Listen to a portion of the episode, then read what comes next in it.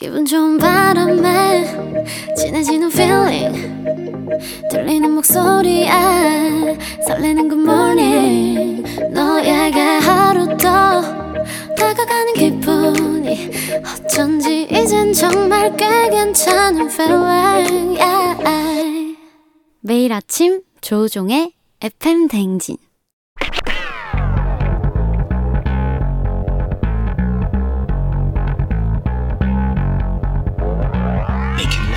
끓어오르는 화 쏟아지는 잠은 참을 수 있습니다. 하지만 궁금한 것만큼은 못 참는 당신의 뇌를 저격합니다. 과학 커뮤니케이터 엑소와 함께하는 오마이 과학.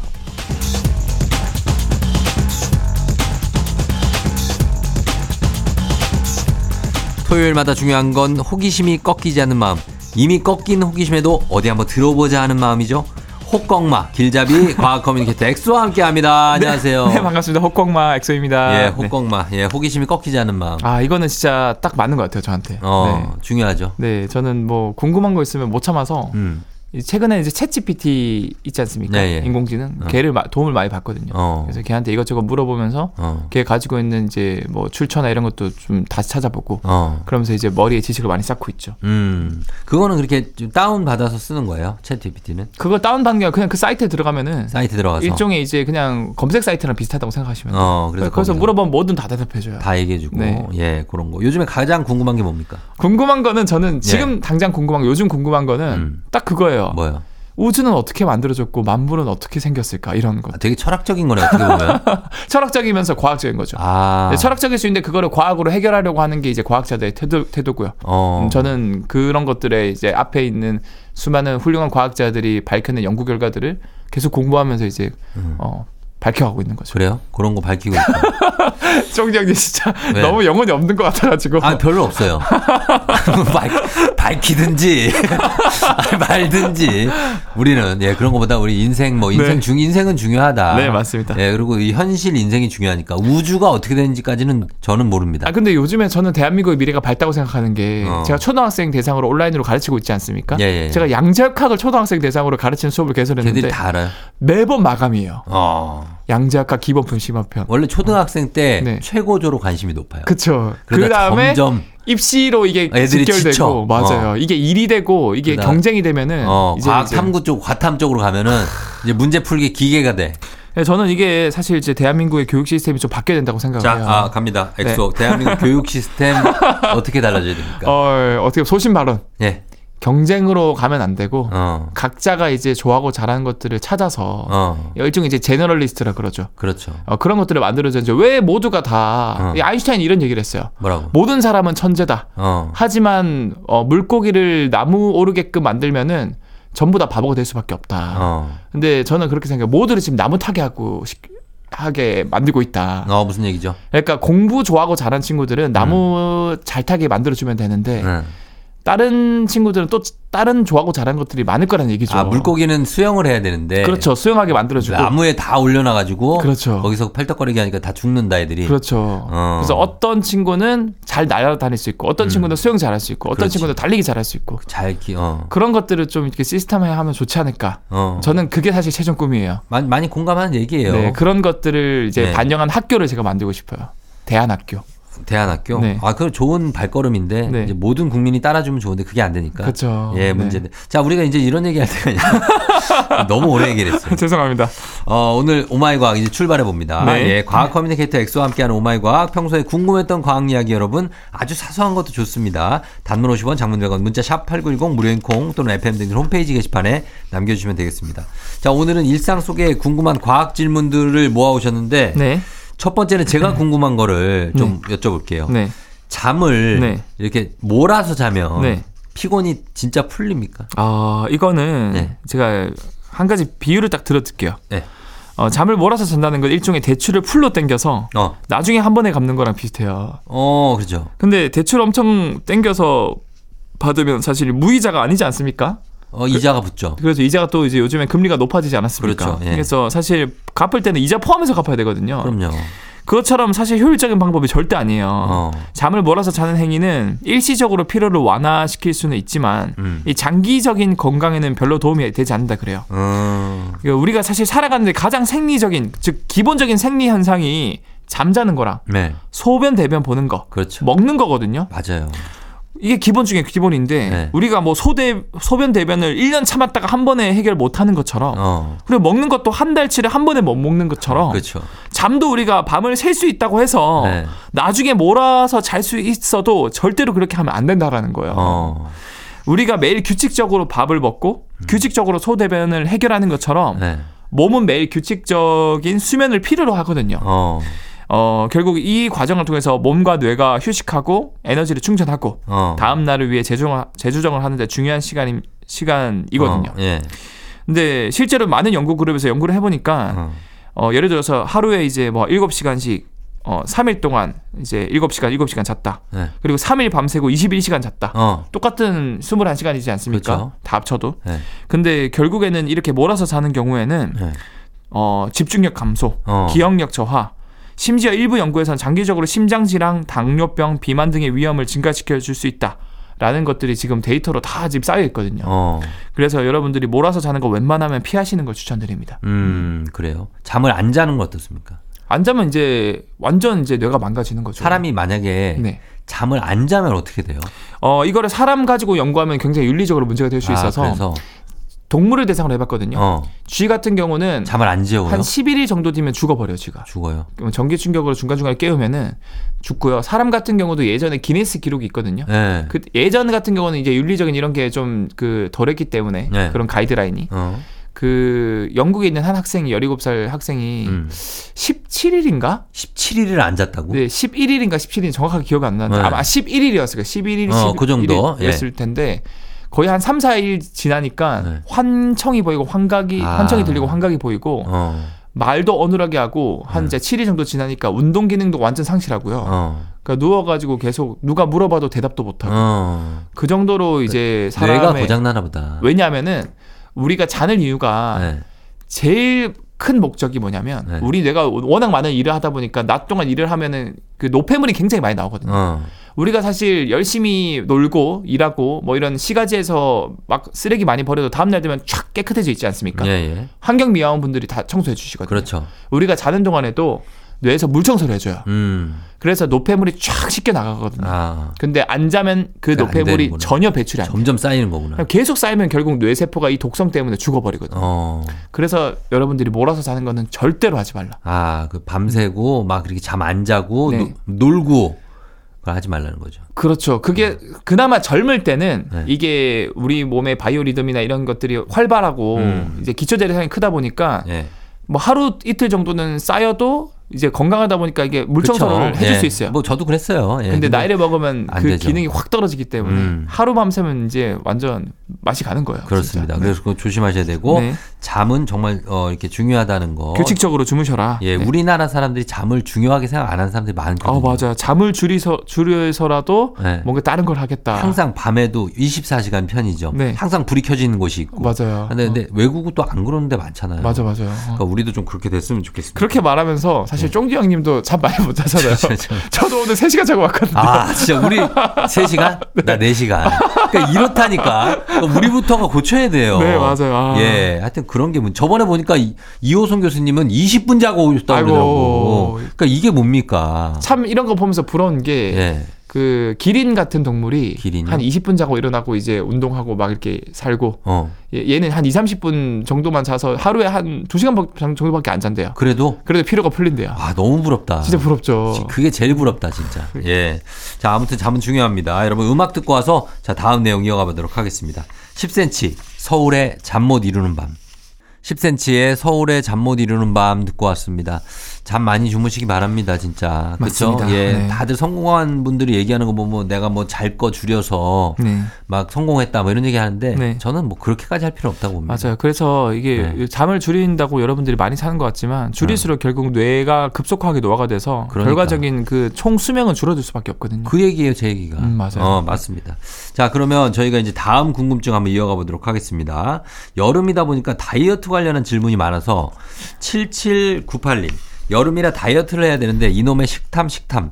식탐은 어디서 생기는 걸까요? 식탐을 좀 없애고 싶어요. 하셨습니다. 어, 우리가 사실 먹고 싶은 음식을 생각하거나 그 음식을 먹을 때 행복한 기분을 느끼게 하는 이유도 역시나 뇌 때문이거든요. 음, 그리고 그 중에서 특히 두 곳이 중요하다고 알려져 있대요. 어디요? 우리가 뭔가 배고프다 또는 식탐이 생기는 원인이 되는 부위가 있는데요. 네. 첫 번째는 뇌 부위 중에서 바로 중변연계라는 부위인데 어. 이 부위는 과일로 치면은 이제 씨가 아니고 껍질이 아니고 과육 부분에 있어요 변연계가. 어.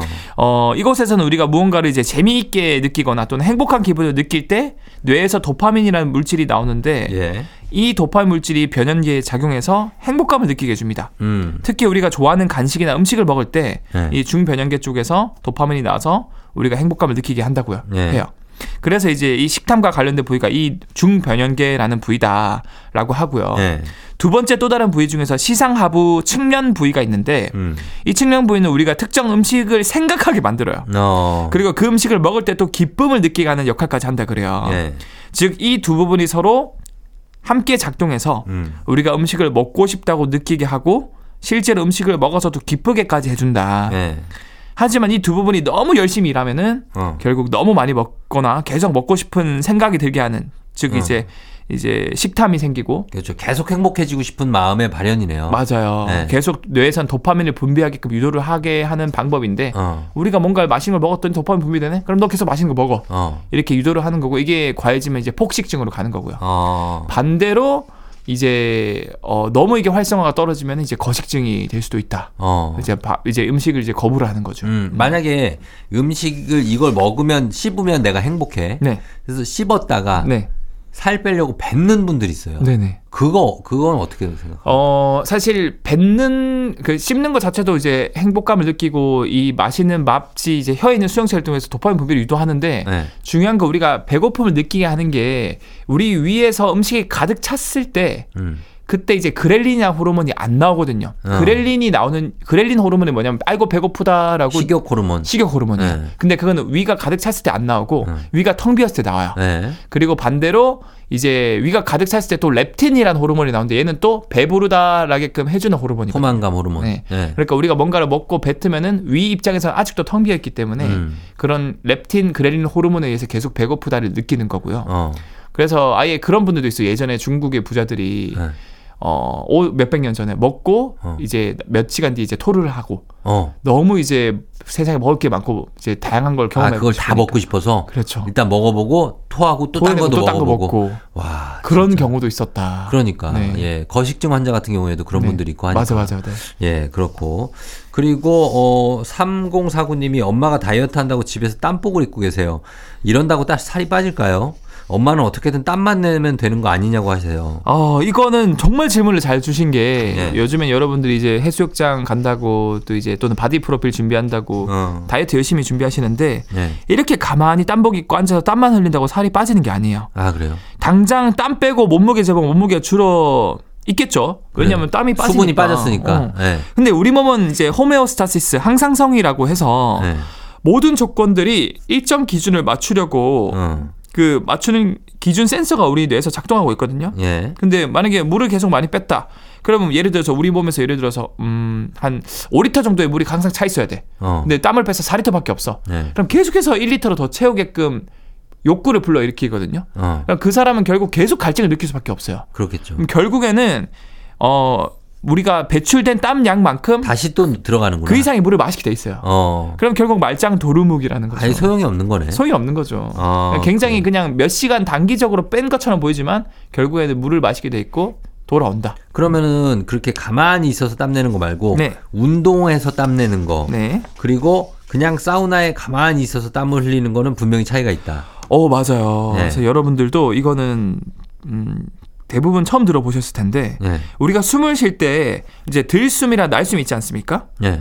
이 들어오고 나오는 공기에 무게 차이가 있어요. 어. 이 공기 자체도 무게가 없는 것 같지만 공기 일단 무게가 있고요. 예. 왜냐하면 공기 분자라는 원자 얘네들 다 질량을 가지고 있거든요. 어. 중요한 건 우리가 숨을 들이쉴 때의 공기보다 예. 후, 내쉴 때 공기가 더 무거운 거거든요. 아. 근데 그게 왜 그러냐면 예. 우리가 운동을 엄청 열심히 하면은 특히 날숨에는 운동을 열심히 하면 더 무거워져요. 날숨에 음. 공기가 왜 그러냐면 고농도의 이산화탄소가 배출되는데요. 어. 이 배출되는 이산화탄소들이 사실 우리 몸의 지방에서 나온 거예요. 어 그래요. 지방이 연소되면서 이산화탄소가 만들어지고 그게 우리가 날숨으로 나오거든요. 음. 근데 우리가 열심히 운동을 하면은 우리 몸의 지방이 결국 운동할 때 필요한 에너지, 즉 운동 에너지, 열 에너지로 바뀌는 것도 있지만 네. 제가 말씀드린 것처럼 운동하면서 대사산물로 나온 이산화탄소가 날숨으로 나오면서 살이 조금 조금씩 빠지는 거거든요. 어.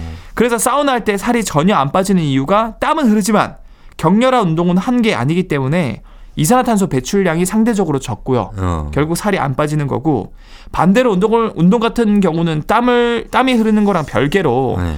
유산소 운동을 열심히 하면 이 지방에서 만들어진 이산화탄소가 바깥으로 배출이 많이 되거든요. 음.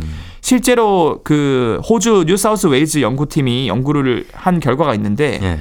어, 체중을 감소했을 때 예를 들어서 이 많은 그룹 많은 사람들 모아서 약 10kg을 빼게 했다. 어. 그럼 10kg 중에서 지방 10kg 중에서요. 예. 이 8.4kg이 이산화탄소로 배출돼요. 어. 거의 여러분 살을 빼면 84%는 날숨에 이산화탄소로 나온다. 아, 진짜? 그리고 남은 1.6kg이 땀을 통해서 배출됐다 그래요. 오. 그러니까 여러분들이 그냥 가만히 앉아서 사우나에서 땀 흘린다고 네. 이제 몸무게가 살이 빠지는 게 아니고요. 아, 숨을 쉴 때 나가는구나. 숨을 쉴 때 특히 네. 운동을 했을 때 나오는 숨이 이 지방에서 지방이 쪼개져서 나오는 이산화탄소가 밖으로 나오는 거기 때문에 그냥 걷기만 해도 그냥 걷기만 해도 지방 연소가 되죠. 근데 걸을 이제 오래 걸어야 되죠. 오래 걸어야 되고. 어, 한 30분 이상 걸어야 지방이 조금씩 연소된다고 하니까. 어, 음. 그래서 그렇게 걷거나 뛰고 운동을 해서 빼는 게 진정한 어떤 지방. 연소다. 네. 예, 지방 빼기다. 그리고 저염식도 많이 하잖아요. 저염식 다이어트. 네. 이것도 다이어트에 도움 됩니까? 어, 이- 싱겁게. 어, 맞아요. 저염식으로 많이 이제 바프 찍을 때 하시는데 네. 이것도 같은 맥락입니다. 제가 어. 말씀드린 것처럼 우리 뇌에서는 예를 들어서 물 5리터, 어. 소금 뭐 1kg, 그다음에 필수로. 뭐 칼륨 6kg 뭐 어. 이런 식으로 뭐 이제 항상 이거 기준을 맞추려고 그러거든요. 예, 예. 그럼 결국 같은 맥락으로 저염식 다이어트를 하면은 어. 염분 섭취를 결과적으로 줄이는 거지 않습니까? 그렇죠. 근데 소금 자체는 물을 끌어들이는 삼투 현상 성질이 있는데 음. 우리가 저염식을 하다 보면 결국 우리 몸에 소금 성분이 점점 없어지는 거거든요. 네. 소금 성분이 없어지면 우리 몸으로 물을 끌어들이는 힘이 없어지는 거겠죠. 예. 그러면 이제 살이 빠지는 거예요. 어. 근데 아까 말씀드린 것처럼 소금 성분이 점점 없어지면 우리 뇌에서는 야 소금 부족해 어, 뇌나 좀 뇌나 보충해야지. 보충하거든요.